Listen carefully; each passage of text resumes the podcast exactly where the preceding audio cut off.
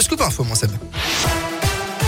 Et à la une, jour de grève et de manifestation. Aujourd'hui, notamment ce matin, Clermont et Vichy, c'est à l'appel de plusieurs syndicats, des éducateurs spécialisés dans la santé aux enseignants, en passant par les cheminots. Les revendications étaient nombreuses aujourd'hui. Ça fait des années que nos salaires sont bloqués, que euh, on travaille avec des moyens euh, démunis, manque de personnel. En plus, on n'a pas eu droit au Ségur. Les épreuves de spécialité au baccalauréat euh, au mois de mars arrivent trop précocement. Les élèves ne sont pas prêts à passer ces épreuves, qu'on n'a pas pu les entraîner convenablement. Dans le monde de l'éducation. On subit euh, un véritable décrochement euh, salarial. Par exemple, un, un collègue euh, stagiaire il commence aujourd'hui avec 1,2 SMIC.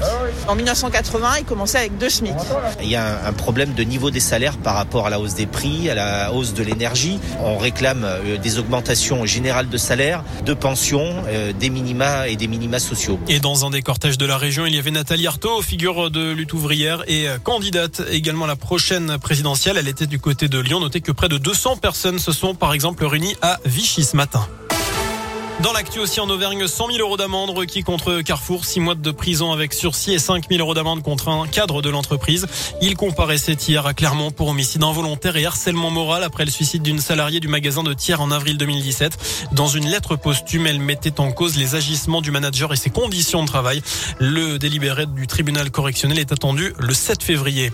Des peines d'amende avec sursis requises hier contre les gérants d'un élevage de porc de l'Allier, épinglé par l'association L214. Les militants avaient publié des images choc. C'était en décembre 2020 et février 2021. Puis porté plainte.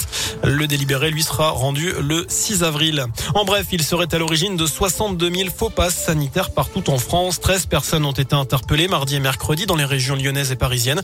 L'enquête est partie du signalement de l'ordre des infirmiers de la Loire et d'un médecin de la caisse primaire d'assurance maladie portant sur des milliers de passes établies au nom d'un infirmier de la région d'Angers. Ce dernier a déclaré n'avoir jamais effectué de vaccination anti-Covid. Un chiffre à retenir, 33%, c'est la hausse des violences sexuelles en 2021 d'après les chiffres publiés ce matin par le ministère de l'Intérieur. L'augmentation est notamment due à la déclaration de faits anciens, plus 14% pour les violences intrafamiliales, 9% pour les autres coups et blessures volontaires. Les obsèques ce matin de Gaspard Huliel à Paris, l'acteur mort la semaine dernière à 37 ans après une collision sur les pistes de ski à la Rosière en Savoie. Une enquête est en cours, elle est menée par les gendarmes d'Albertville. Notez que les remontées mécaniques de la station ont été arrêtées à 15h58 pour une minute de silence. C'est à cette heure-ci que Gaspard Huliel a eu son accident. Et puis on termine avec euh, cette info qui concerne l'élection présidentielle. C'est à partir d'aujourd'hui que les candidats à l'élection présidentielle peuvent officiellement recevoir les parrainages nécessaires à leur candidature.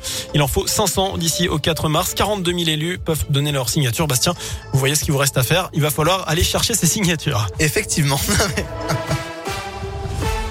Merci beaucoup.